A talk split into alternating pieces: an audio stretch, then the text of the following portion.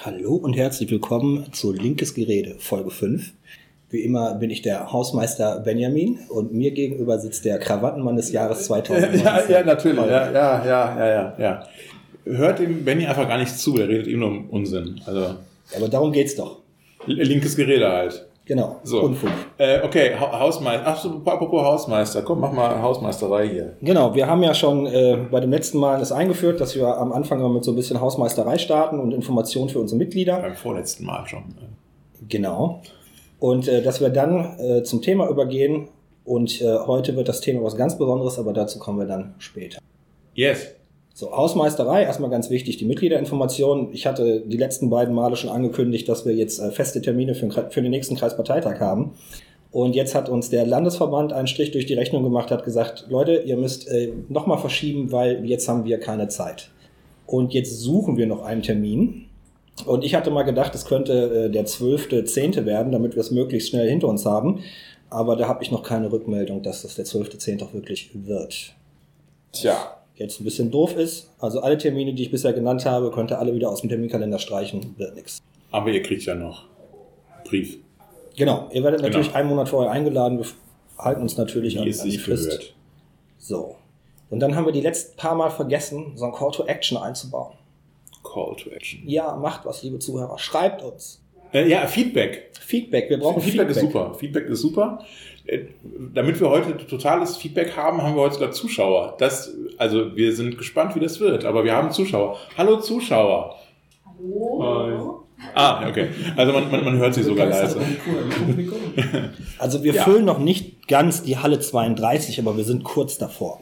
Ja, das macht ja die AfD jetzt für uns. Die Halle 32 füllen. Ja, der Am, Donnerstag, am, was, 16.? 16.10. habe ich gerade gehört. Hast du gehört? Genau, die Frage ist, was wir machen. Ähm, Oberberg Bund hat uns ja darauf Am aufmerksam gemacht. 16. September, nicht Oktober. Ähm, kommt die AfD nach Gummersbach und äh, wenn ich das richtig verstanden habe, wird die Solid, also unsere Jugendorganisation, da eine Demo anmelden und wir freuen uns über alle, die kommen und mit uns gegen die AfD demonstri- demonstrieren. Hast du schon eine Uhrzeit?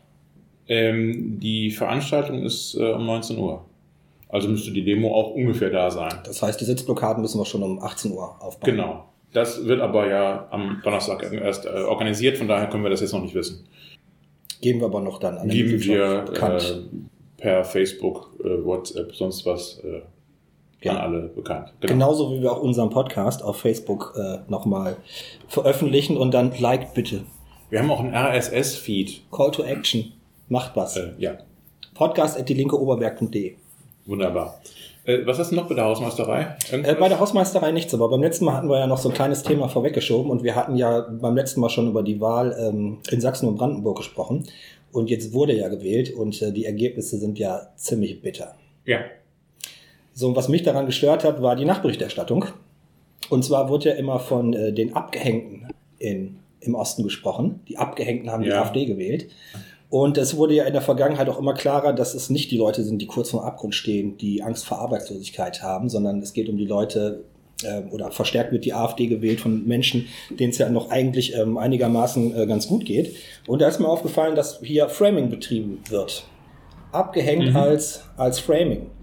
Und abgehängt, die haben ja nicht mit uns unter gleichen Voraussetzungen gestartet. Ist ja nicht so, dass wir ein, ein Rennen hatten, einen Wettbewerb. Und äh, jetzt sind wir, äh, die alten Bundesländer, einfach äh, liegen vorne, äh, sondern den ist ja, den Bürgern dort, die haben ja im Grunde genommen Migrationshintergrund, auch in Deutschland. Den ist ja ihr eigenes Land, in dem sie sozialisiert worden sind und am Arsch weggestorben. Und dann sind wieder hin. Aufgekauft worden, ja. Ja, da sind wir dahin, wie Raubtiere, und haben alles, was von Wert ist, äh, noch zu Geld gemacht. Äh, und wir haben die betrogen. So, die Akten der Treuhandgesellschaft waren 25 Jahre verschlossen. Und äh, die wurden jetzt erst vor kurzem ähm, offengelegt. Und die ersten Journalisten sind auch schon dabei, äh, die großen Schweinereien äh, herauszufinden. So, wir können da einfach nicht von abgehängt sprechen, sondern die Betrogenen wählen die AfD.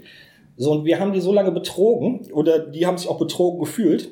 Und dann haben wir gesagt, ach, die Dunkeldeutschen da drüben, also haben die auch noch beleidigt.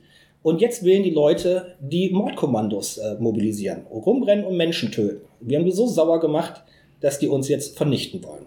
So, und ich glaube, die wählen die Rechten, weil die Rechten schon einmal bewiesen haben, dass die industriell Menschen umbringen können, dass die Säuberungen durchführen können. Ja, so weit würde ich jetzt nicht gehen, ähm, aber äh, die Richtung ist schon die richtige. Ähm, ich habe übrigens, äh, ich hatte ein Interview äh, gehört mit äh, Gesine Spahn, die ja sich jetzt zum SPD-Vorsitz und so weiter, ne? Ähm, und die hat äh, ganz viel Mist erzählt, aber die hat auch ein paar sehr sinnvolle Sachen gesagt. Ähm, und unter anderem hat die gesagt, äh, dass ähm, es ja um Gefühle und um Kränkungen geht. Und ähm, genauso wie die SPD darunter leidet, dass sie mit den Hartz-IV-Gesetzgebungen die Menschen gekränkt hat und deswegen keiner mehr die SPD wählt. In Sachsen waren es, glaube ich, noch 7% oder so. Mhm. Also das ist jetzt nicht so viel für so eine Volkspartei. Ähm, und genauso ist es halt mit den äh, ehemaligen DDR-Bürgern, also mit den, mit den Ostbürgern, die sich gekränkt dadurch fühlen, dass man ihnen sozusagen äh, die, die Biografie genommen hat, die, äh, dass man ihnen die Wirtschaft zerschlagen hat, ne? wie du gerade sagtest, Treuhand und so. Ähm, und ähm, also diese Sache mit der Kränkung, das fand ich eine, eine gute Idee prinzipiell, also eine, ein gute, gutes Konzept, äh, das stimmt wohl. Ja, bei so. Kränkung, da sind wir wieder voll im Framing-Bereich. So, wir haben die betrogen. Da kommen jetzt, da kommen ja, jetzt, aber, da kommen jetzt aber, Sachen ans äh, Licht, wo wir wirklich Straftaten begangen haben. Äh, das ist die eine Seite, aber die andere Seite ist eben, ähm, es, äh, aus einem Gefühl der Kränkung heraus ist dieser Hass entstanden. Zu einem Teil. Immer nur zu einem Teil natürlich. Es ist immer auszudifferenzieren und so weiter, klar. Aber aus, aus äh, das ist der, der prinzipielle Grundsatz dahinter. Das ist eine Kränkung, die hat, hat die Leute tief getroffen und das hat sie nicht unbedingt für unsere plurale Gesellschaft und für unsere Demokratie und so weiter gewinnen können. Yes. Das Problem ist ja dabei, dass auch wir, die Linke, auch ähm, Funktionäre von uns ähm, bei dem Framing-Spiel mitmachen und auch die Begriffe abgehängt und so benutzen. Und obwohl wir Theodor Adorno hatten, obwohl wir die Frankfurter Schule hatten, wir haben eigentlich, ich habe nicht das Gefühl, dass wir irgendwas davon gelernt haben, sondern wir machen einfach mit. Meinst du, Sarah hätte Adorno gelesen? Hoffe ich doch mal. Also bei dem, was sie sagt, glaube ich das nicht. Ähm, aber auf jeden Fall äh, muss man auch nochmal ganz klar festhalten, äh, für unsere Partei, für die Linke, war das, war diese, war diese Wahl äh, mindestens genauso ein Schlag ins Gesicht wie für die GroKo. Ja, natürlich. Am stärksten verloren. Ähm, und das heißt, die Linke macht definitiv einiges falsch und wir müssen da was ändern. So mal ganz grob gesagt. Wir müssen die Kränkung mit heilen. Äh, weiß ich nicht. Die Abgehängten. Nee. Die haben Auer im Fuß. Nee. nee. Aber ich glaube, das ist ein eigenes Thema, deswegen ja, äh, lass uns das mal jetzt hier ähm, Aber trotzdem, Schön, dass wir darüber gesprochen haben. Wie immer. Muss ja. So, wir könnten jetzt noch über einige andere Sachen sprechen, die nicht zum Thema gehen, aber ich glaube. Ja, ge gehen wir einfach zum Thema über. Und dafür, dass wir einen Gast haben. Wir ja. haben einen Gast! Wir haben diesmal einen Gast. Herzlich willkommen. Ja, herzlich willkommen euch. Danke für die Einladung. Also, vielleicht stellst du dich mal kurz vor. Das mache ich gerne. Mein Name ist Andreas. Ich ähm, wurde eingeladen. Benjamin hat mich ja angefragt ähm, mit der Idee, vielleicht mal ein bisschen was aus der Welt der Behindertenhilfe in den Podcast einzubringen. Und da bin ich beruflich seit vielen Jahren und bin gern gekommen. So, jetzt hatte ich in den letzten Folgen immer behauptet, dass wir ähm, jemanden vom Paritätischen Wohlfahrtsverband ähm, eingeladen haben. Und äh, ich muss leider gestehen, der habe ich gelogen. Äh, wir haben hier eine Privatperson eingeladen, die ähm, mitarbeitet beim Paritätischen Wohlfahrtsverband. Also du hast jetzt nicht, äh, sagen wir mal, du hast jetzt nicht ganz übel gelogen, Benjamin. Ich darf dich entlasten. Beim Paritätischen Wohlfahrtsverband bin ich ehrenamtlich tatsächlich beschäftigt und beteiligt. Von daher stimmt es schon irgendwie. Hauptberuflich aber nicht. Gut. Ja, jetzt Andreas hat es ja gerade schon gesagt, wir beschäftigen uns heute so ein bisschen mit dem Problem von, von Menschen mit Behinderung und von dem System, was wir dazu aufgebaut haben. Und ähm, in dem Vorgespräch hattest du ja gesagt, dass du dich über, wie heißt es nochmal? du meinst wahrscheinlich das Bundesteilhabegesetz. Das Bundesteilhabegesetz, genau, uns darüber ein bisschen unterhalten wollen ja. und über die Schwierigkeiten, ja, ja. Die, die da jetzt auftauchen. Und beim vorletzten Mal sind wir darum gebeten worden, dass wir erstmal kurz erläutern, worum es geht. Und da wir dich als Fachmann hier sitzen haben, ähm, wäre es nett, wenn du mal kurz ein paar Worte zum Bundesteilhabegesetz äh, verlieren würdest. Also vielleicht kann ich nochmal insofern anfangen, als, äh, wie kommen wir auf dieses Thema? Ne? Im Grunde, du hast mich ja irgendwie gefragt, was ist denn da so Thema in der Behindertenhilfe? Und da ist zurzeit das Bundesteilhabegesetz das Thema mhm. aller Themen. Alle Menschen, die in diesem Feld arbeiten, sind da zurzeit sehr gebeutelt davon. Twitter war voll davon, ja. Twitter war voll davon, ja. Das wird auch noch eine gewisse, also ich glaube, es wird noch ein paar Jahre so bleiben. Da haben wir wirklich noch lange, lange mit zu tun. Ähm, ja, was ist das, das Bundesteilhabegesetz? Das ist ähm, relativ komplex und kompliziert. Ich habe gedacht, ich fange mal mit der guten Idee an mit der guten Idee, ja, die im Grunde genommen dahinter steckt. Also das Bundesteilhabegesetz ist, wie der Name ja schon sagt, ein Bundesgesetz. Kann man als gewisserweise als, als Umsetzungsgesetz der UN-Behindertenrechtskonvention sehen. Mhm. Die Bundesrepublik Deutschland ist seit 2009, hat sich ja verpflichtet, äh, die UN-Behindertenrechtskonvention umzusetzen hier. Hat dann bis Ende 2016 gebraucht. Da ist nämlich das Bundesteilhabegesetz verabschiedet worden im Dezember um dann dieses äh, Gesetz sozusagen äh, auf den Weg zu bringen. Und ähm, der Gedanke, der Grundgedanke, der ist durchaus gut. Nämlich äh, die UN-Behindertenrechtskonvention und das Bundesteilhabegesetz soll Menschen mit Behinderung mehr Teilhabe verschaffen, mehr Selbstbestimmung, mehr mhm. Inklusion, mehr Sozialraumorientierung, mhm. mehr Personenzentrierung. Also jetzt muss man sich das System so vorstellen, es, es passiert sehr viel sozusagen aus einer Hand. Das ist alles so Komplexleistungen sind das. Ne? Mhm. Und das soll alles so auseinandergenommen werden, wovon Menschen mit Behinderung diese Vorteile haben sollen, die ich aufgezählt habe. Ja. Das ist erstmal die gute Idee. Jetzt, Jetzt kommt das große Aber. Das steht schon im Raum. So. Das große Aber. Ja, also das Bundesteilhabegesetz ist, ähm, in, wird in mehreren Schritten umgesetzt. Also zwei, Anfang 2017 hatten wir einen, äh, praktisch einen Umsetzungsschritt, Anfang 2018 den zweiten kann man mal vernachlässigen, weil alles vergleichsweise Kleinkram. Wesentlich wird der erste erste 2020 sein. Da wird nämlich, ähm, das, wird nämlich die, die sogenannte Trennung der Leistung umzusetzen sein für alle Wohnanbieter für Menschen mit Behinderung. Also Wohnanbieter sind die, ähm, die Menschen mit Behinderung beheimaten, also Wohnstätten haben oder ambulant betreute Wohnformen, wo die dann mhm. sozusagen nicht rund um die Uhr betreut werden, sondern stundenweise. Also, Heime, äh, WGs, äh, also genau. betreute WGs. Ja, du kannst dir da alles vorstellen. Ne? Ja. Da gab's, du hast halt vollstationär. Wenn ich es mal ja. vergleiche mit dem Seniorenbereich, dann wärst du in so ein klassisches Seniorenheim, wo rund mhm. um die Uhr Betreuung ist. Ja.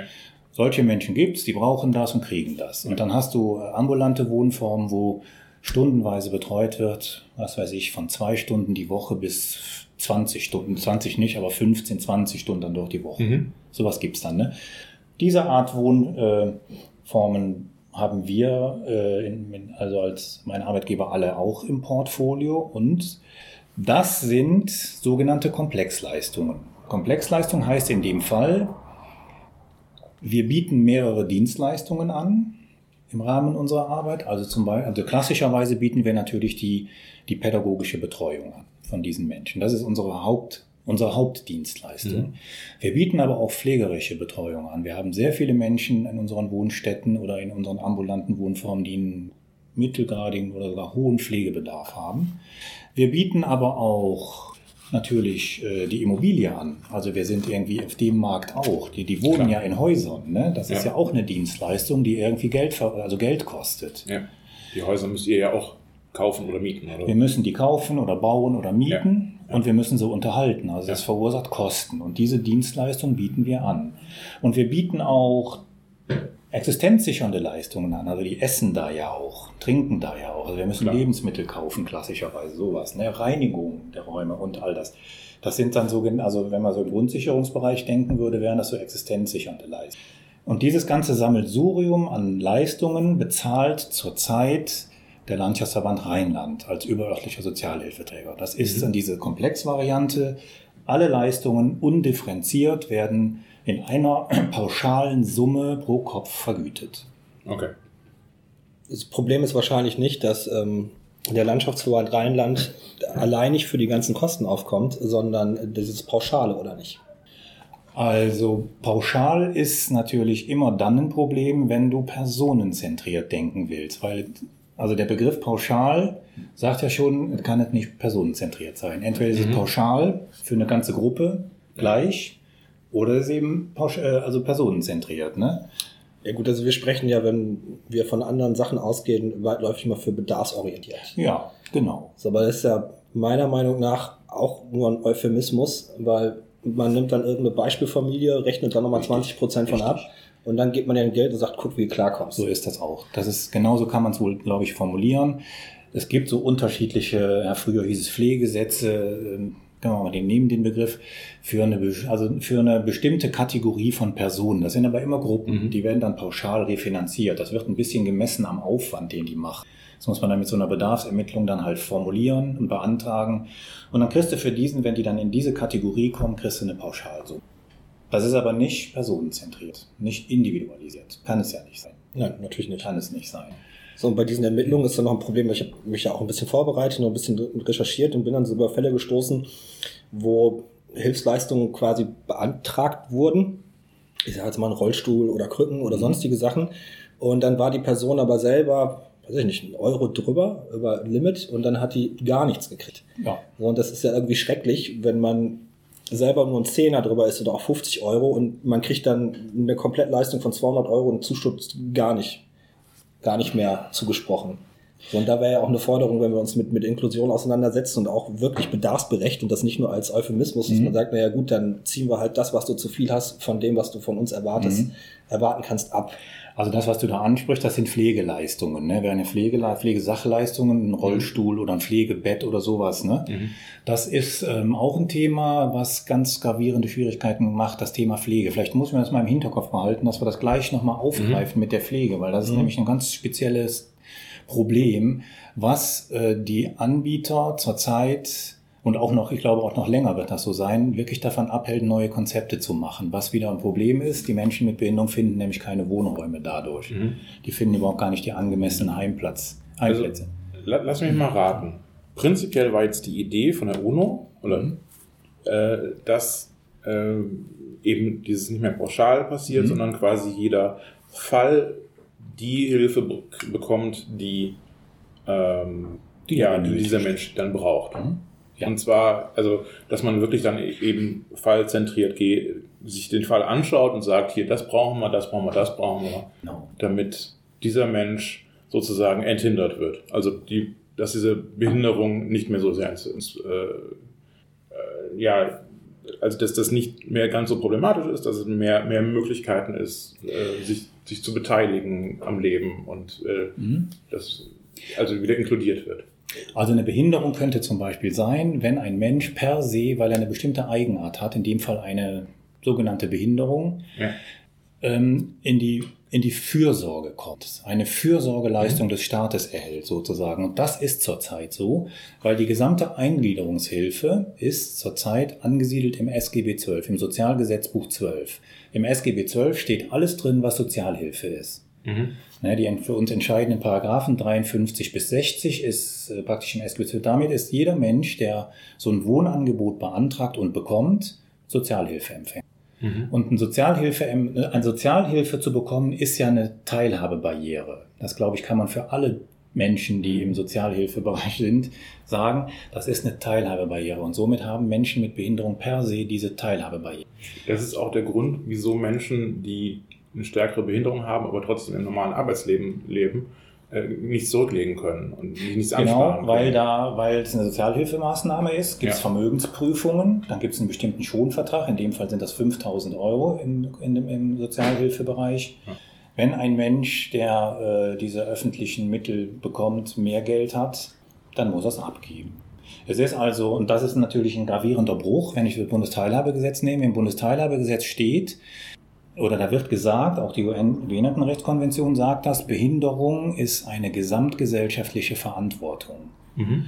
Und das ist, wie ich finde, ein totales No-Go, wenn man sagt, es ist einerseits es ist eine gesamtgesellschaftliche Verantwortung und andererseits lässt man die hintenrum dafür bezahlen. Ja. So ist es ja dann. Ne? Wenn die dann ein bisschen Geld hätten, dann lässt man sie hintenrum dafür bezahlen. Das, das ist nicht stimmig. Das ist Ja. ungerecht.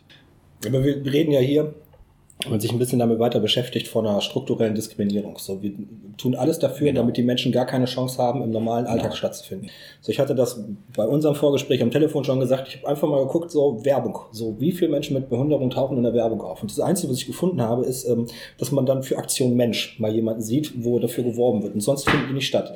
So, die kriegen eigene Schule, eigene Wohnheime, eigene Arbeitsstätte. Alles ist eigenständig Ja. und nichts davon Genau. kommt ähm, im Kontakt mit, mit jemandem, der ganz normal im Alltag Genau. steht. Und das ist eine Riesenschweinerei, weil es eine strukturelle Diskriminierung ist. Und der, das Bundesteilhabegesetz geht sozusagen seiner Aussage so, der politische Wille ist, dass es diese Sondereinrichtungen ähm, mittel- und langfristig nicht mehr geben soll. Also es soll keine stationären Wohnheime mehr. Die werden von der Begrifflichkeit her aufgelöst. Ab 01.01.2020 gibt es diesen Begriff gar nicht mehr, stationäres Wohnheim, sondern heißen die besondere Wohnform, was natürlich un, also nicht unsinnig ist, die heißen dann schon so, aber von der Struktur bleibt es alles gleich. Ne? Es bleibt Mhm. alles gleich. Vielleicht kann ich mal aus meinem derzeitigen Alltag ein bisschen erzählen, was heißt Trennung der Leistung. Ja. Ja, weil das Ja. ist schon wirklich sehr gravierend, wie ich finde, womit wir da zu tun haben. Also Trennung der Leistung heißt Komplexleistung, die, alle Dienstleistungen, die wir erbringen, werden aus einer, einer Hand bezahlt, in einer Summe bezahlt, wird auseinandergenommen. Es wird einfach auseinandergenommen. Jetzt werden dann mehrere Kostenträger mit an den Tisch kommen. Also, man löst das aus der Fürsorge raus. Ist dann ab 1.1.20 äh, ist die Eingliederungshilfe keine Sozialhilfeleistung mehr. Es gibt dann ein neues, im SGB IX angesiedeltes, modernes Teilhaberecht, so würde man sagen, also ein, ein eigenes Eingliederungshilferecht. Dann, dadurch hat man es geschafft, dass das keine Fürsorge oder automatisch Sozialhilfeleistung mehr ist. Das bedeutet, jetzt muss man diese ganzen Dienstleistungen auseinandernehmen und sich im Grunde genommen die Frage stellen, wer muss das jetzt bezahlen, wie bei jedem Menschen ohne Behinderung, ne, der vielleicht Mhm. einen Bedarf hat, den unterschiedliche Kostenträger abzudecken hätten. Könnte die Pflegekasse sein oder Ja. so, ne? Oder verschiedene andere. Und so wird das jetzt mit Menschen mit Behinderung gemacht. Das heißt für uns, wir müssen jetzt, ich sage es mal am Beispiel von einer Wohnstätte, da wohnen 40 Menschen mit geistiger Behinderung drin. Jetzt müssen wir denen ihren Wohnraum, also ihr, ihr Zimmer und den gemeinschaftlichen Wohnraum vermieten. Jetzt müssen wir das vermieten. Also wir müssen jetzt ganz neue äh, Verträge machen, Mietverträge. Wir müssen jetzt Mhm. Mieten ermitteln. Die dürfen die, wenn die jetzt geistig behindert sind, dann sind die, die dürfen ja keine Verträge unterschreiben. Da muss ja quasi jedes Mal der gesetzliche Betreuer anrücken und jedes Mal weiß ich nicht. Ja, natürlich, mit dem Recht. Sowieso. das, ist, also das sind, das sind die, die Player haben wir sowieso mit am Tisch sozusagen, die rechtlichen Betreuer, ne? aber ähm, alleine der Vorgang, diese Mieten zu ermitteln, das ist also ein ungeheuerlicher Verwaltungsakt. Also, und, und, und darüber könnte ich jetzt ganz viel erzählen, wie, wie dann dieser Klar. Inklusions, diese Inklusionsidee verwaltet wird in Deutschland, was so ein typischer, so ein Klassiker ist dass wir das dann so verwalten, ne? verwalten, verwalten, verwalten und geben ganz viel Geld dafür aus und Inklusion ist gar nichts passiert. Also es wird jetzt ein bürokratisches Monster. Unfassbares Monster. Ja. Wir müssen die, die, also diese Häuser, in denen diese Menschen leben, die muss man sich, kann man sich ja nicht so vorstellen wie so ein klassisches Mietshaus, wo du so abgeschlossene Wohnparteien hast Natürlich und wo eine nicht, Familie ja. drin wohnt, ne? Und dann kannst du da halt, dann weißt du genau, wie viel Quadratmeter hat die Wohnung, da weißt du, wie viel Wasser haben die verbraucht, wie viel Strom und so, weil du da halt die, diese Wohnung so vorgesehen hast. Das ist in diesen Wohnstätten gar nicht so, sondern du Ja. hast im Endeffekt eine Stromrechnung am Ende des Jahres und eine Wasserrechnung und alles. Du hast eine Gesamtquadratmeterzahl und mehr hast du nicht. Ne? Und jetzt müssen wir uns überlegen, wie viel Quadratmeter von diesem Haus vermiete ich überhaupt Bewohner X? Das ist unfassbar. Da gibt es dann Zuordnungsschwierigkeiten. Ja. Ne? Wir sind dann ähm, Ja, genauso mit, jedem, mit jeder Nebenkosten und jedem. das, ja, und Ja. also im Grunde genommen, äh, es fehlen etliche Rechtsgrundlagen. Wir brauchen die Ja. unbedingt, weil wir es bis zum 1.1.20 ja alles auf den Weg gebracht haben Mhm. müssen. Die gibt's aber nicht. Und wir haben jetzt schon September. Das Mhm. ist, das ist ein Irrsinn. Das ist ein vollkommener Irrsinn. Die Menschen mit Behinderung selbst, die wiederum müssen ja die Miete bezahlen. Jetzt arbeiten die in der Regel in Werkstätten für Menschen mit Behinderung, also für wenig Geld, in der Regel Kommt ein Stundenlohn von 1,50 Euro oder ja, so? Ja, also deutlich unter dem Mindestlohn natürlich und ähm, haben natürlich in der Regel keine Chance, das selbst zu zahlen. Also müssen die Grundsicherung beantragen. So wie ich es machen müsste oder du, wenn wir wenig Geld haben und die Miete nicht zahlen können. Also machen wir Grundsicherungsanträge, gehen jetzt da zum Amt, dann kriegen wir die, die Miete sozusagen daher. Also eigentlich passiert gar nichts, ne? außer dass das Geld woanders herkommt. Ja. Und wir machen bei dem Framing, wo wir gerade waren, weiter mit, weil wir sagen, für natürlich unter Mindestlohn. Ja. Natürlich nicht unter Mindestlohn. Nein, also äh, dass das sinnvoll ist, ist äh, dass es nicht sinnvoll ist, ist klar. Also äh, klar müsste auch da der Mindestlohn für gelten. Äh, Wir als Linke können eh nicht, nicht verstehen, dass überhaupt irgendwer von dem Mindestlohn äh, ausgeschlossen ist. Also das geht halt nicht. Aber gut, Also die Menschen, die das jetzt betrifft, was ich sage, die haben, die haben ähm, letztlich wieder das Problem, dass sie, selbst wenn sie irgendwie es schaffen würden, ein bisschen Geld zu sparen oder vielleicht eher Geld zu erben, sowas könnte ja passieren. Ne? Die meisten von denen, von denen ich gerade spreche, die können ihre Miete nicht so einfach selbst bezahlen. Ja. Wenn sie es könnten, weil sie zum Beispiel ein Erbe machen, dann aber zum, äh, zum, zum Amt, also zum Grundsicherungsantrag stellen müssen, dann haben wir wieder die Vermögensprüfung. ja. Können, die, die, die Frage, die ich mir gerade stelle, ist, selbst wenn sie eine Pflege brauchen, so, die ist ja kostenintensiv und die schaffen es, ein gewisses Level äh, zu überschreiten.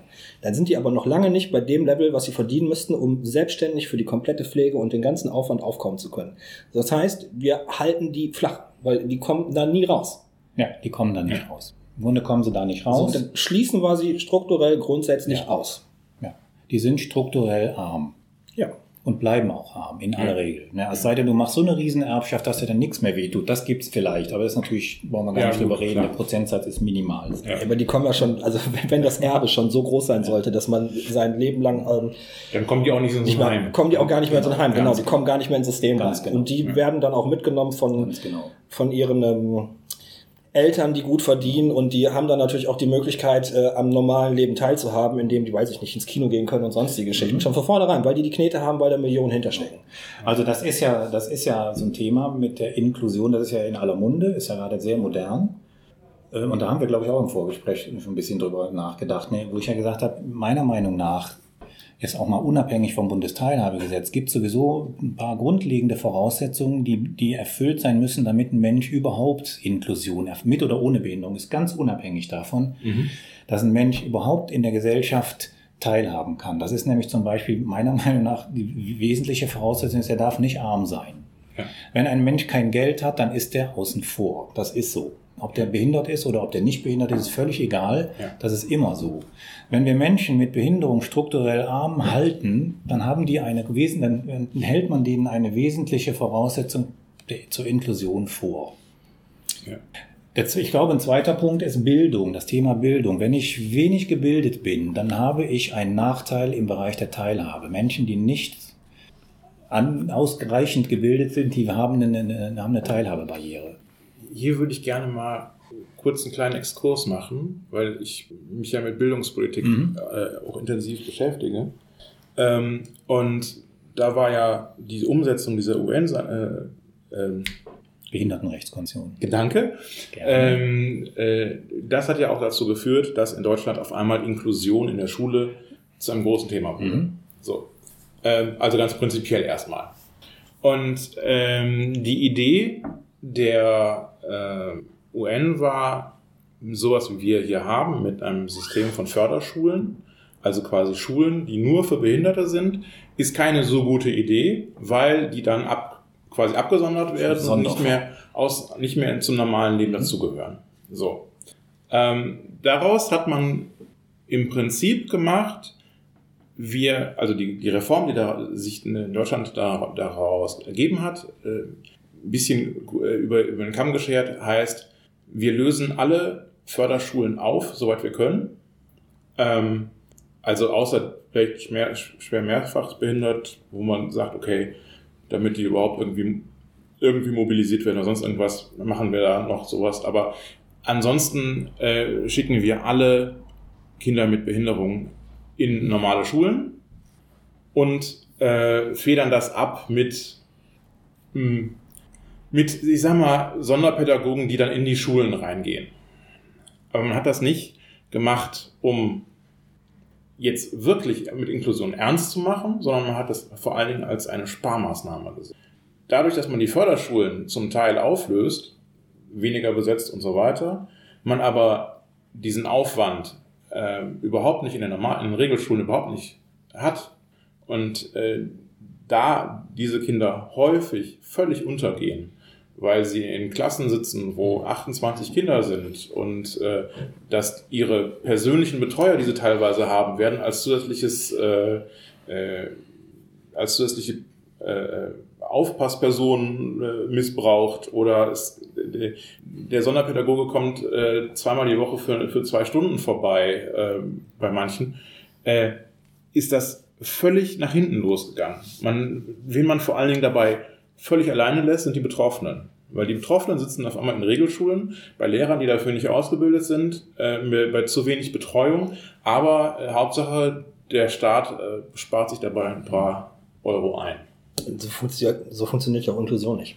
Ja. So, was, du, was du eigentlich schaffen müsstest, ist, dass du diese, diese Trennung äh, abschaffst zwischen einer normalen Alltagswelt, in der wir alle leben, wo wir alle schuften und alle ausgebeutet werden, und dieser Welt von Menschen, wo wir einfach sagen, äh, aus Arroganz ähm, oder auch aus Kapitalinteresse, wo wir dann von Anfang an sagen, ja, nee, die können nichts zur Gesellschaft beitragen, dann weg.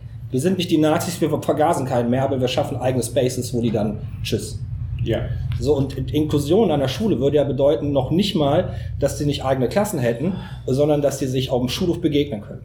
Dass man dann nicht mehr diese Probleme hat. Wie gehe ich mit den Menschen um? Wie, weil auch ähm, das ähm, eine, eine Hürde ist, wenn die zwar im normalen Alltag dazukommen, aber die Menschen, die dann äh, auf, auf die sie treffen, überhaupt gar nicht darauf vorbereitet sind und sich erstmal den Gedanken machen, wie gehe ich damit um, ist der aus Glas, zerbricht der gleich, was kann ich zu dem sagen, was nicht. Und mhm. dann kann da auch schon normale Teilhabe nicht mehr stattfinden. So, wenn die ins Kino gehen wollen und der Mensch an der Kinokasse nicht weiß, was muss ich jetzt machen, dann ist Feierabend. Ja. So, wir sollten kein Geld sparen, mehr Geld ausgeben, mehr Leute an ja. Schulen, Räume zusammenführen. Also Inklusion in der Bildung es ist vermutlich genauso in der allgemeinen Inklusion.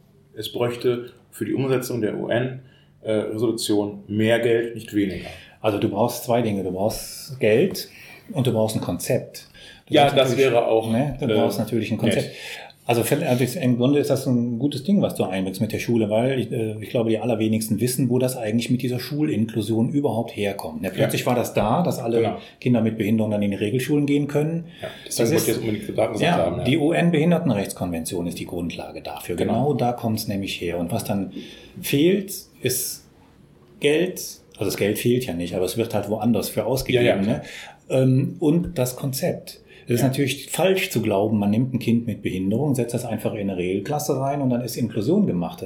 Ich hab, äh, wir haben ähm, ähm, mit unserem äh, Arbeitgeber Kooperation mit zwei Förderschulen. Da mhm. weiß ich aus den letzten Jahren, da sind dann, als die Schulinklusion so losging, viele Kinder und Jugendliche haben die Schulen verlassen, die Förderschulen verlassen, sind auf Regelschulen gegangen. Die kommen jetzt zurück. Viele von denen kommen zurück, weil sie es nicht geschafft haben. Ja. Ich wage eine Prognose.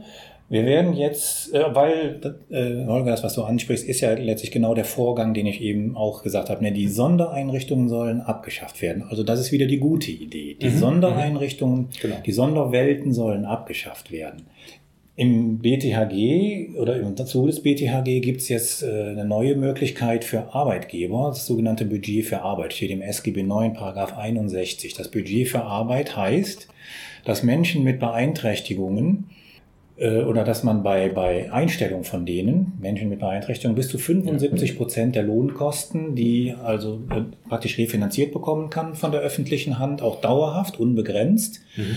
Das ist natürlich ein sehr lukratives Angebot für Arbeit, könnte man glauben. Ne? Ja, ich, ich, ich wollte gerade fragen, ist das die Betrug? So, wenn man jetzt schon sieht, dass äh, Menschen mit Behinderung in, in, in Werkstätten arbeiten und Leistungen ähm, erbringen für, für BMW, für Audi, mhm. für, für, für die ganz normale Industrie. So, und die verkauft uns da trotzdem für teuer Geld. Und alle sagen, das sind, oder die Hersteller sagen, das sind Qualitätsprodukte. Dann können doch Menschen mit Behinderung auch Qualitätsprodukte herstellen. So, warum muss ich das dann noch zusätzlich finanzieren. Ich kann natürlich verstehen, dass man mal eine Umbaumaßnahme machen muss, weil man irgendwie einen Aufzug oder so braucht. Oder gucken muss, dass man ja. ähm, seine Büroräume irgendwie für einen Rollstuhl äh, geländefähig macht, sage ich jetzt mal. Ja. Ne? Aber grundsätzlich 75 Prozent, also halte ich für übertrieben. Ich glaube, du musst ähm, natürlich, du musst es barrierefrei machen, wenn es körperbehinderte Menschen sind. Das ja. ist dann der Aufzug und die und sowas, ne? Und ein Treppenlift oder und was. In anderen Bereichen musst du halt Betreuer haben. Genau, du, du brauchst man muss ja immer gucken, wo hat denn der Mensch, um den es da geht, diese sogenannte Teilhabebarriere, ne? die Ja. Teilhabebarriere, Ja. die ja irgendwie von außen kommt. Also ganz banal, wenn ein Mensch mit Rollstuhl die Treppe nicht hochkommt, dann ist ja die Frage, was ist denn jetzt die Behinderung? Sind es die Beine, die nicht funktionieren oder ist es die Treppe, die man, wo man einfach, eine- wenn man eine Rampe hätte, dann kann der da genauso hoch wie alle Menschen ohne Rollstuhl. Ähm, das Budget für Arbeit, das wird dazu führen, meiner Ansicht nach, dass die Menschen mit Behinderung, die in irgendeiner Weise leistungsfähig sind, aus Werkstätten für, für Behinderte abgeworben werden. Und dann gehen die im, im Garten- und Landschaftsbau Rasen mähen oder sowas. Das machen Mhm. die dann. Mhm. Was die dann aber nicht kriegen, die kriegen dann nicht die soziale Betreuung, die sie brauchen. Ne, viele Menschen haben ja im sozialen Miteinander und Umgang Defizit. Ne? Das Ja. sind dann vielleicht psychisch erkrankte Menschen oder auch natürlich geistig behinderte Menschen und die, das kriegen sie nicht und deshalb wird da genau das Gleiche passieren wie mit den Schulen. Die gehen dann erstmal und dann kommen die nach fünf Jahren wieder, weil es Mhm. nämlich nicht klappt. Und interessant ist, wie ich finde, warum macht man das jetzt? Weil die Idee ist ja gut, ne? die Menschen irgendwie aus den Sondereinrichtungen raus auf den ersten Arbeitsmarkt. Ja. Das liegt daran, dass man, dass alle einen Fachkräftemangel haben. Das liegt am Fachkräftethema, da bin ich mir total sicher. Ne? Die Garten- und Landschaftsbauer und die anderen Handwerker, die haben keine Fachkräfte mehr. Und deswegen brauchen die Leute, die irgendwie so ein Rasenmäher schieben können. Und solche Leute arbeiten in, in Werkstätten. Ja. Und dann werden die, dann werden die das dann halt auf dem ersten Arbeitsmarkt machen, die werden dann aber da mit den Arbeitskollegen nicht zurechtkommen und kriegen nicht die adäquate Hilfe. Das ist nämlich die Teilhabebarriere. Du brauchst da im Prinzip nicht. jemanden, der die zumindest zweimal, zweimal im Monat besucht und sagt, alles klar, funktioniert hier alles. Ja, das ist ja unterschiedlich, und, und, ne? Ja, aber Ja, jetzt, aber wenn, ich, also, häufig- jetzt, wenn du jetzt einen Lernbehinderten zum Beispiel Hm, hast, ja, ja, so jemand, der halt, also äh, wenn es so in Umgangssprache äh, ausdrückst, äh, nicht so, der, der im Prinzip funktioniert alles ganz okay, der ist körperlich auch, auch fit, Mhm. aber er ist ein bisschen langsam im Denken und äh, alles, es funktioniert nicht alles so, wie das üblich ist. Versteht viel Er falsch. versteht manches falsch Ja. und so weiter. Ja, ich Mhm. habe ich hab mal äh, eine Freizeit für, für äh, Lern- und Geistesbehinderte begleitet und da habe ich mich mit ein paar Leuten wunderbar unterhalten. Da einer sagte mir, ich würde ja hier nicht, ich würde ja selber in Urlaub fahren, aber wenn ich alleine durch die Stadt gehe, ich finde nie wieder zurück. Mhm. Keine Orientierungssinn. Genau. Ja? Und solche einfachen Sachen sind das. Mhm. Ja? Tr- Trotzdem, wenn ich Und- den 75% zum Lohn dazu schieße, dann habe ich immer noch keinen Betreuer. Dann habe ich nur eine günstige Richtig, Arbeitskraft. Richtig, geliefert. richtig. Und äh, genau deswegen br- bräuchte es halt jemanden, der sich darum kümmert. Genau. Äh, wenn, wenn du so einen hast, der eben dann aus der, äh, sind halt von denen, die ich da hatte, das waren 26 Leute oder so, die da mitgefahren sind, da war ein, waren zwei Leute im ersten Arbeitsmarkt von.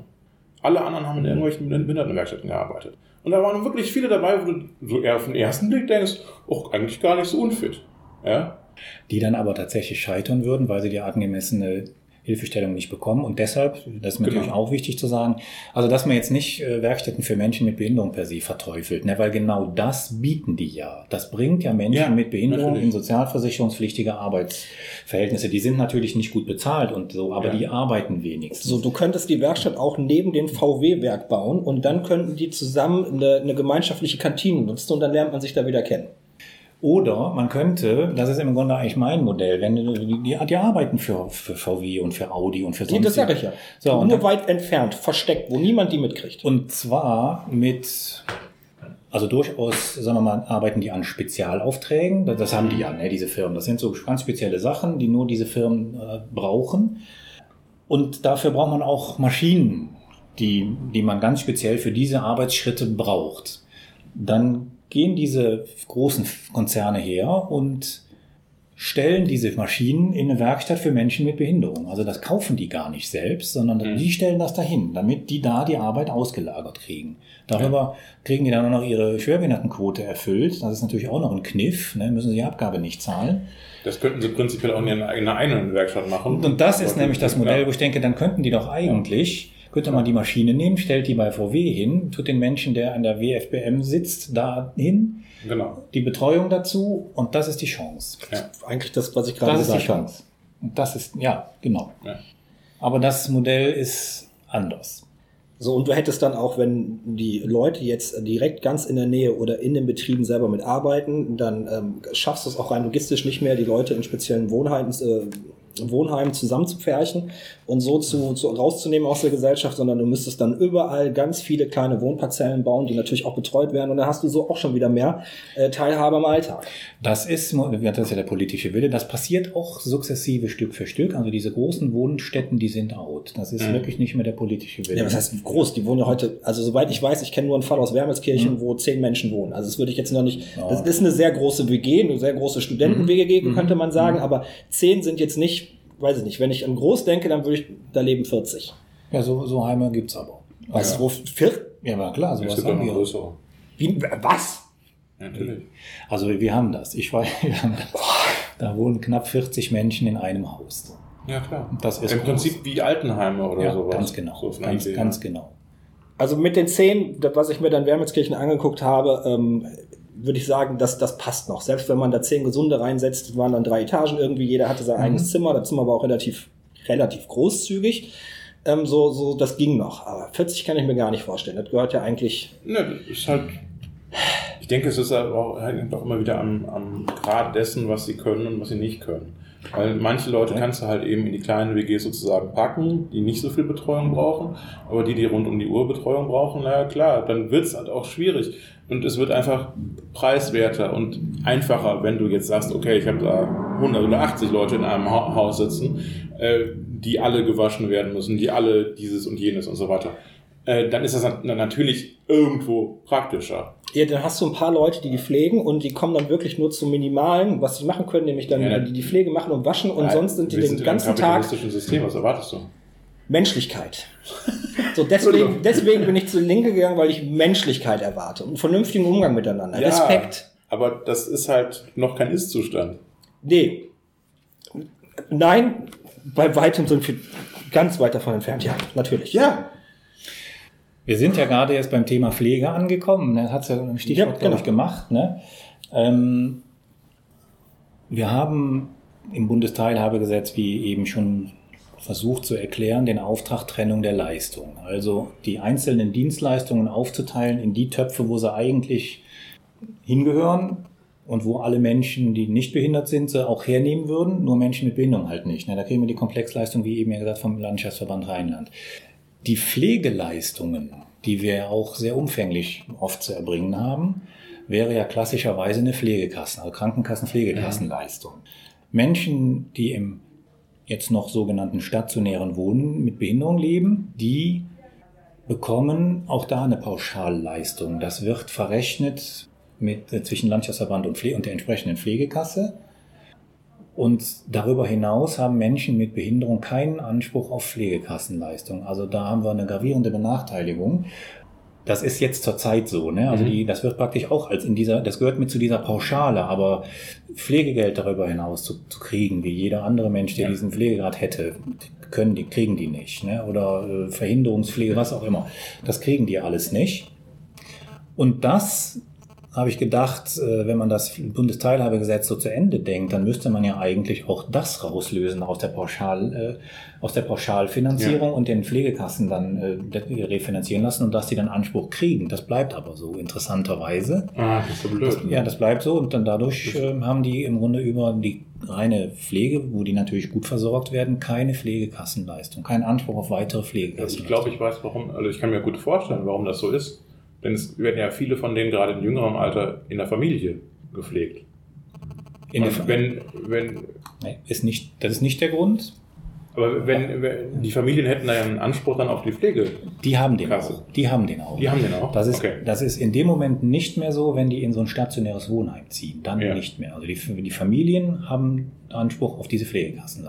Also, okay. Vorausgesetzt, der Mensch mit Behinderung hat einen Pflegegrad, aber das ist ja klar, müssen sie dann noch Ja, gut.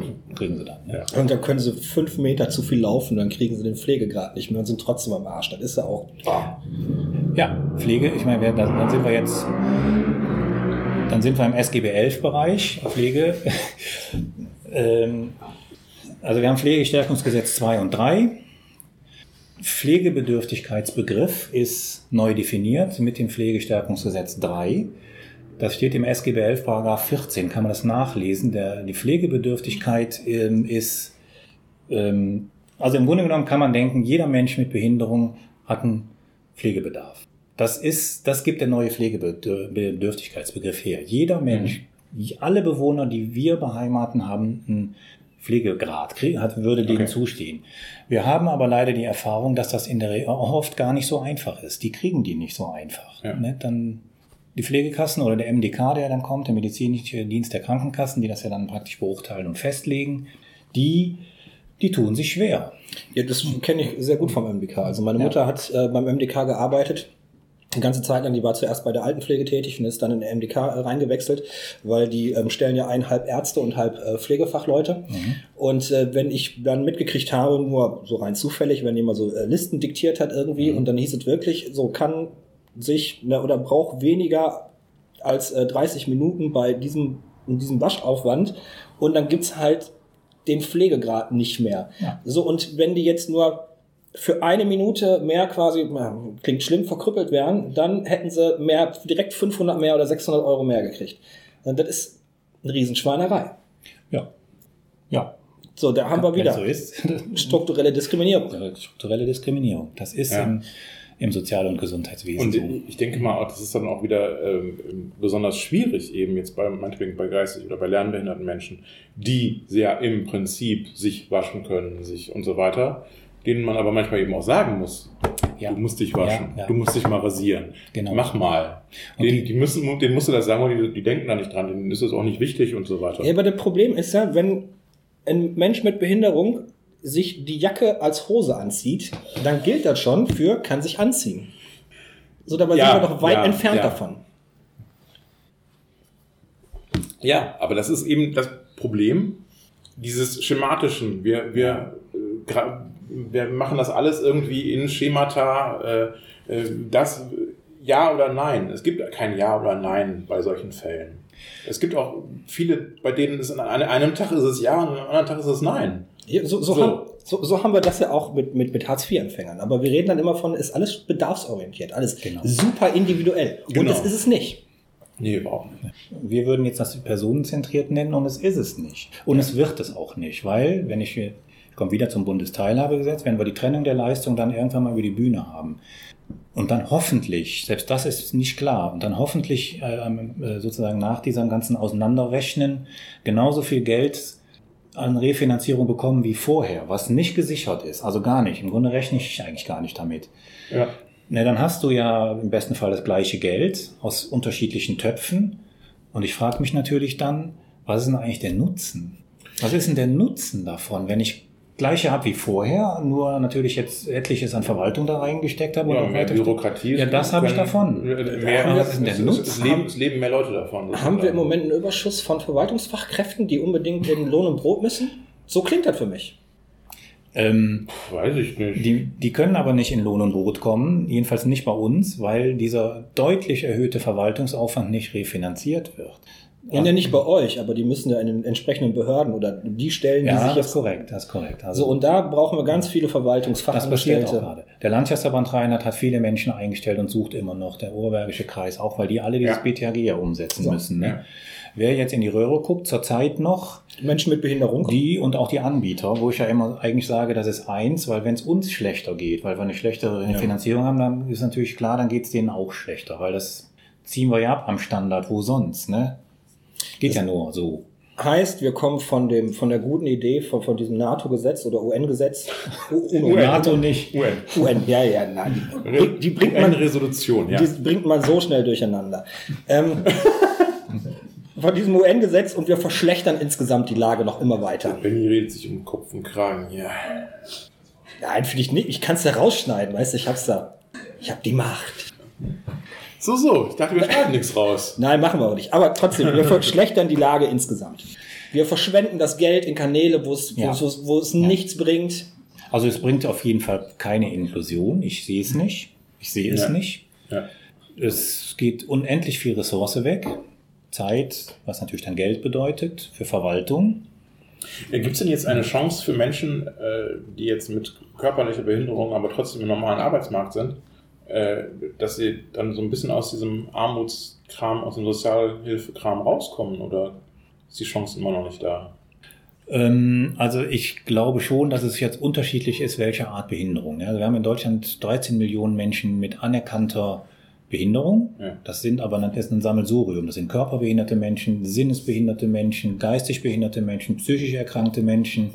Ja. Ähm, und äh, wenn du als körperbehinderter Mensch einen Arbeitgeber findest, der dich einstellt und dir die entsprechenden Hilfen, die du brauchst, zur Verfügung stellt, dann glaube ich, hat er eine Chance. Mhm. Dann glaube ich, dann hat er eine Chance, wenn er irgendwie sozusagen produktiv sein kann. Das ist ja immer wichtig auf, dem, auf dem ersten Arbeitsmarkt. Ja, ja, klar. Äh, davon hängt es ab. Ne? Von der Produktivität, Fähigkeit sozusagen hängt es ab. Wenn ich jetzt in den Bereich geistig behinderte Menschen äh, gehe, dann sinkt das natürlich. Natürlich, Je stärker die Behinderung ausgeprägt ist, sinkt das natürlich. Und die Menschen, ich glaube nicht, dass das eine gravierende Chance ist. Ich sehe die nicht. Ich sehe die nicht. Nee, ich meine, das ist klar. Also die Leute, die sozusagen den ersten Arbeitsmarkt nicht erreichen können und die werden ja im Prinzip auch weiter daraus gehalten. Mhm. Also gut, klar, du hast gesagt, hier diese Sachen mit der 75 Prozent und so weiter. Das ist ja alles äh, vielleicht auch eine Chance für gewisse Menschen, die quasi an der Schwelle stehen. Mhm. Ja. Ja? Ja. Das ist Ja. ja, immer so, ähm, es gibt Menschen, die sind im normalen Leben ziemlich, ziemlich fit, aber sie, sie scheitern eben an gewissen Sachen. Ja. So. Und ähm, wenn du jetzt einen Betrieb erwischt, wo, wo sich Leute auch kümmern, vielleicht Ja. ein Familienbetrieb oder so, Ja. wo Leute auch mehr oder weniger in die Familie aufgenommen werden, und dann, dann ist das eine Chance Definitiv. dann, äh, ich kann mir das auch gut im landwirtschaftlichen Mhm. Bereich vorstellen und so, äh, äh, wo das ja teilweise früher auch gang, gang und gäbe war, ne? dass, dass man Mhm. Menschen, die vielleicht nicht unbedingt lesen und schreiben konnten, aber ein bisschen anpacken konnten, dass die irgendwie Mhm. mit im Haushalt wohnten und, und äh, mit am Feld gearbeitet haben und so weiter. Ähm, dass man das, dass man da gewisse Chancen auch nutzen kann. Ähm, aber letztlich verkompliziert diese ganze Sache das? Äh, letztlich müsste man sich eigentlich den Fall anschauen und sagen, wo können wir helfen Mhm. und nicht, welchen Anspruch hast du? Mhm. Ja? Also ich denke mir immer, eigentlich müsste der Staat ein Ermöglicher sein, Mhm. gerade in dem Bereich. Und äh, wir, wir sprechen ja äh, innerhalb der, also ich habe das äh, auf einem äh, kommunalpolitischen äh, Ratschlag in, in Dortmund, äh, haben wir auch über, über Behindertenpolitik gesprochen. Und da wurde gesagt, lass uns uns doch einfach Enthinderungspolitik äh, äh, nennen, weil darum geht's doch eigentlich. Dass wir diese Hindernisse, die diese Menschen haben, aus der Welt räumen, wenn es geht. Es wird nie überall gehen und so weiter, Das aber Also wir haben das ist doch eigentlich das, was, was man doch, das ist auch das, was eigentlich die UN-Resolution will. Und das sind, das sind ja auch die Begrifflichkeiten. Ne? Ich spreche immer von Teilhabe und Teilhabebarrieren. Ja. Teilhabebarrieren. Ne? Also wenn der Körperbehinderung ist, das glaube ich noch am schnellsten zu verstehen. Wie gesagt, mit dem Bordstein, da fährt der Rollstuhlfahrer, der kommt da nicht hoch, Ja. weil der Bordstein da ist. Dann muss ich eine, eine Rampe machen und dann kann er da hoch. Also die Teilhabebarriere ist weggenommen. Ja. Das ist äh, bei, bei Menschen mit psychischen Erkrankungen, also wo es so um Soziales miteinander geht, nicht, nicht so leicht, Genau. aber durchaus ja möglich. Ja, Ja, durchaus ja möglich, weil in den Sonderformen, in den jetzigen können die ja arbeiten, die können ja da arbeiten, wenn sie die entsprechenden Hilfsangebote, also Fachkräfte, wie Ja. mit den Kindern, wenn die in die Schule gehen, die Kinder mit Behinderung, wenn die die ausgebildeten Fachkräfte zur Seite haben und, und auch die Lehrer, also das muss sie Ja. auf beiden Seiten machen, dann hat das eine Chance.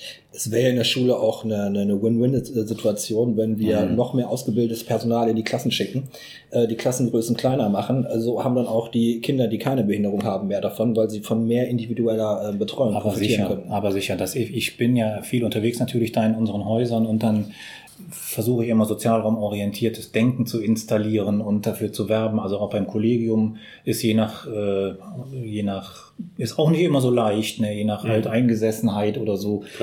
Ähm, und ich sag immer, also man muss gar nicht denken, dass die Menschen mit Behinderungen nur ganz viel profitieren. Ich glaube, es ist die Gesamtgesellschaft profitiert, ne? Ja. wenn man diese Personen, wenn man, wenn man die Personengruppen zusammenbringt. Ja. Wenn wir Feste machen und Nachbarn einladen und die dann weggehen und sagen, boah, war das toll bei euch, dann denke ich immer, ja, habt ihr Ja. was, dann nimmt da was mit, ne? Das Also- ist was für die. Ich habe ja eben gesagt, ich habe mal so eine Freizeit begleitet für einen privaten Anbieter, äh, Querti Tours, sagt ihr das Ja, was? ja, Ähm, das ist ein privater Anbieter ja, aus Mönchengladbach. ja, ja. ähm, die halt Reisen für geistig Behinderte und Lernbehinderte anbieten. Ähm, und ich habe das teilweise gemacht, einfach um eine neue Erfahrung zu machen und weil ich selber ein gewisses Problem hatte. Also ich hatte einfach eine etwas traumatische Erfahrung aus der Kindheit mit einem geistig behinderten Jungen, der mich irgendwie angegriffen hat und so Mhm. weiter. Und ich habe mir gedacht, äh, ich möchte mich damit selber mal konfrontieren. Mhm.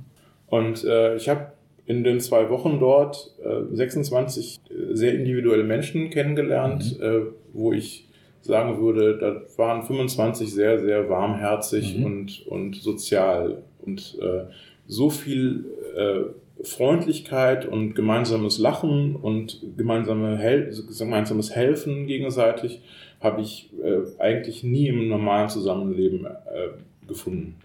Also von daher war das ein absolut mind-blowing äh, Mhm. Erlebnis. Kann ich dir da mal eine persönliche Frage stellen, Holger? Wie viele Witze über Behinderte hast du in der Zeit von denen gelernt? Das heißt ja immer, Nee, Menschen mit Behinderung nee, machen die besten nee, Witze über. Behinderte.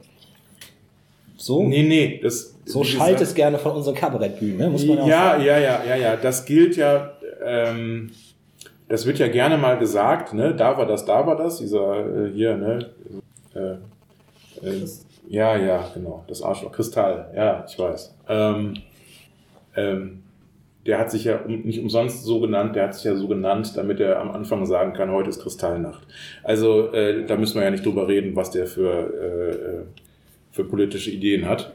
Ähm, äh, nee, das habe ich so nicht erlebt. Ich habe natürlich äh, durchaus erlebt, dass gerade im Bereich der Körperbehinderten und so weiter manchmal ein sehr oder auch zum Beispiel äh, sprechen wir mit Leuten, die mal mit Anorexie zu tun hatten. Also Magersucht.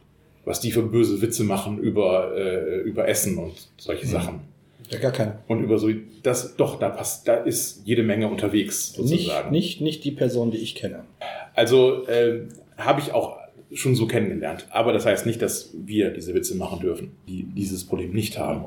Genau, Ja, das ist ein Unterschied. ähm, das geht überhaupt nicht zusammen. So, die Menschen, mit denen ich da unterwegs war, die hatten zum größten Teil nicht die Kapazitäten, um zu sagen, äh, um, um darüber Witze zu machen.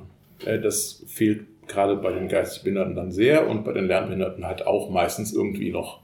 Das macht aber meistens den Umgang auch harmonischer, wenn man keine Witze übereinander macht. Na, natürlich, ich Ähm, wollte so gar nicht sagen. Ich meine Ja. ich habe es halt jetzt in vielen. Ja. Man, Nein, also es, äh, ich sag mal so, ich hatte einen Kommilitonen, der im Rollstuhl saß, bis äh, zur irgendwelchen Rippe äh, querschnittsgelähmt war. Ähm, und äh, mit dem habe ich hin und wieder auch ähm, mir Scherze erlaubt. Und er sich mit mir, weil wir Freunde waren. Und dann macht man das halt, ja. Das hat aber nichts damit zu tun, dass ich prinzipiell irgendwie über Rollstuhlfahrer Witze machen würde. Sondern das war einfach in dem Moment mit dem, weil ich mit dem ganz normal umgegangen bin, wie ich mit jedem anderen Menschen auch umgehen würde. Und die wollen auch kein Mitleid. Ja. Das ist ja, Aber Holger, was du da So. beschreibst, das ist doch Inklusion. ja Das natürlich. ist doch Inklusion. Inklusion ist doch eigentlich nichts anderes wie auf Augenhöhe Ja, miteinander umgehen. ja, Ja, und wenn wir gut befreundet sind und wir uns hochnehmen Ja, mit einer herzlichen Grundhaltung, das Genau. ist doch völlig in Ordnung. Da spielt doch Genau. gar keine Rolle, ob ich oder du eine Behinderung haben und ob wir Ja. darüber lachen oder über anderes. Ne? Das ist doch Inklusion. Wenn ich es aus so einer überheblichen Variante mache, das ist natürlich sofort ja. anders. Wenn ich mich auf die Bühne stelle und Witze Ja. über, über Behinderte mache, das geht überhaupt nicht. Das, das hat mit, mit einem äh, gesunden Umgang damit überhaupt Ja. nichts zu tun. Ja. Und dann, und ich empfinde ähm, das Thema Inklusion, so wie ich das, glaube ich, eben schon mal gesagt habe. Wir in Deutschland, wir neigen ja sowieso dazu, die Dinge zu verwalten, also sehr viel zu Ja. verwalten, verwalten, verwalten. Und in, zum sehr Thema, preußisch, ja. und, ja, und zum Thema Inklusion passiert das auch wieder. ja. Dabei ist Inklusion gar nicht so schwer. Man muss die einfach machen. Man muss die Ja. einfach machen. Zum Beispiel, wenn du mit deinem äh, Kumpel, der vielleicht irgendwie eine Eigenart hat, Witze machst. Aber Ja. ansonsten mit dem, du bist mit dem auf Augen. Das ist doch Inklusion. Natürlich. Ja, oder wenn man äh, Projekte macht, wo man Menschen mit und ohne Behinderung zusammenbringt, indem man die einfach alle einlädt und dann natürlich dafür sorgt, dass die Menschen, die vielleicht eine, eine, eine ähm, also nicht so einfach dahin kommen, dass die dann dahin kommen, also die. Teilhabebarriere Ja. wegnimmt, dann ist es doch schon fertig. Ja. Ich weiß gar nicht, was man da gravierend sonst Also, machen soll. Das ist doch total einfach. Beispiele wie, wie der Blinde, der in einem Chor mitsingt und wo sich natürlich der gesamte Chor Ja. darum kümmert, dass er immer überall dabei ist. So, ne, also Ja, und das ist so, Inklusion. Ja. Und da braucht man gar nicht so einen ein Verwaltungsminister. Chor, mit dem ich da teilweise auch auf der Bühne zusammengearbeitet habe, die natürlich den, den Blinden immer mitgenommen haben, überall hin, Mhm. auch auf die Bühne und äh, äh, auch im, also im Theaterbereich, ja, wo er auch quasi mit Schauspielen musste, Mhm. wurde überall mit reingezogen, weil, ja, da gehört halt dazu. Und genau das ist Inklusion. Und äh, das ist zum Beispiel etwas, die, die Sportvereine, die äh, meinetwegen sogar die Schützenvereine, die Gesangvereine und so weiter, die müssen sich um sowas kümmern. Die sollten unbedingt immer ein Herz dafür haben, Leute reinzubringen, die nicht alles können. Also ich fand das Schlusswort vom Andreas gerade schöner als deins. Ich fand's noch, wir waren noch gar nicht am Schluss, fand ich. Es wird langsam ja etwas unruhig. Möchtest du, möchtest du gerade jetzt alles abbrechen? Nein, ich möchte das natürlich nicht abrechnen und nicht abwürgen, aber wir sind ja schon nicht mehr, also Lass mich mal kurz überlegen, ob wir noch irgendwas haben. so, also lass uns zum Schluss kommen. Es wird langsam sehr unruhig. Also wenn du zum Schluss kommen willst, dann darf ich mir vielleicht erlauben, eine ganz kleine Geschichte zu erzählen, reale Geschichte zu erzählen, wo ich finde, das ist einfach ein geniales Beispiel zum Thema Inklusion. Und die fällt mir gerade wieder ein, weil du das Thema, weil du einen Schützenverein angesprochen hast. Schützenverein, Musikverein, so klassische Vereine, die Genau. im, im Dorfleben ja eine wichtige Rolle spielen. Ne? Es gibt ein kleines Dorf, gar nicht so weit von hier. Da gibt es einen Musikverein und es gibt auch ein Wohnheim für Menschen mit Behinderung. Und es gibt einen Bewohner, der, wie so viele Menschen, völlig abfährt auf Musik. Ja, Mhm. Damit kann man ja fast alle Menschen irgendwie erreichen. So, dann haben die den angemeldet im Musikverein. Also das ist insofern da eine gute Voraussetzung, weil dieses Wohnheim da sowieso ganz gut sozialräumlich orientiert ist. ne, Die sind da ganz offen und haben die den aufgenommen in den Musikverein. Der kann überhaupt kein Instrument spielen und alles nicht. Der ist aber da jetzt Mitglied und der geht dann zum Beispiel, wenn es Schützenfest ist und dann machen die ja den Umzug, dann geht er mit im Musikverein in Uniform, wie die anderen auch und freut sich natürlich da total. Und dann gibt's äh, am Sonntag immer, sonntags beim Schützenfest immer das, den Frühschoppen. Den Frühschoppen. Und zum Frühschoppen spielt traditionell der Musikverein. Und dann ist das so, dass der Musikverein spielt, ganz normal, und dann gibt es ein Lied, da geht dieser junge Mann mit Down-Syndrom vorne hin und stellt sich äh, ans äh, Dirigat und dirigiert den Chor. Er dirigiert den Chor und die spielen. Mhm. Also ich würde vermuten, dass die das auch ohne Dirigat können, aber er, er, er macht halt, ne? Und dirigiert die und die spielen und dann tobt das Publikum, also die applaudieren wirklich ganz verrückt und dann Ja. dreht er sich um und verbeugt sich und wird davon zehren monatelang. Und das ist Inklusion. Natürlich. Freut Und da hat Jahr kein Mensch, Fest. da hat kein Mensch irgendeinen Euro ausgegeben für irgendeinen Verwaltungsmist vorher. Ja, Nur einen Antrag haben sie ausgegeben. Vielleicht für den Mitgliedsantrag. genau. Ja, sehr schön. Gut. Ja, normalerweise neigen wir dazu, ein bisschen mehr zu meandern. Ich hoffe, das haben wir heute, äh, weil wir Gäste haben und quasi live sind, äh, wollte ich das so ein bisschen verhindern. Möchtest du dich jetzt selbst loben, dass du nicht mehr ändern? Nein, nein, nein, nein. Normalerweise gefällt mir das ja auch sehr, ne? aber wir sind ja jetzt in einer anderen Zusammensetzung hier. Und äh, danke, Andreas, dass du dabei Ganz gewesen bist. gerne. Ja. Hat Spaß gemacht. Äh, wir können gerne, wenn du noch mehr hast, auch noch eine zweite Folge machen. Das ist überhaupt kein Thema. Wir haben noch Platz auf der Speicherkarte. Kriegen wir hin. Ja. Und sonst möchte ich mich hier von euch verabschieden. Danke, dass ihr äh, bis hierhin gehört habt. Ihr seid die Geisten. Genau. Äh, das, äh, wie immer, danke fürs Zuhören. Es ist unglaublich, dass ihr das durchhaltet. Danke. Tschüss. Dankeschön. Tschö.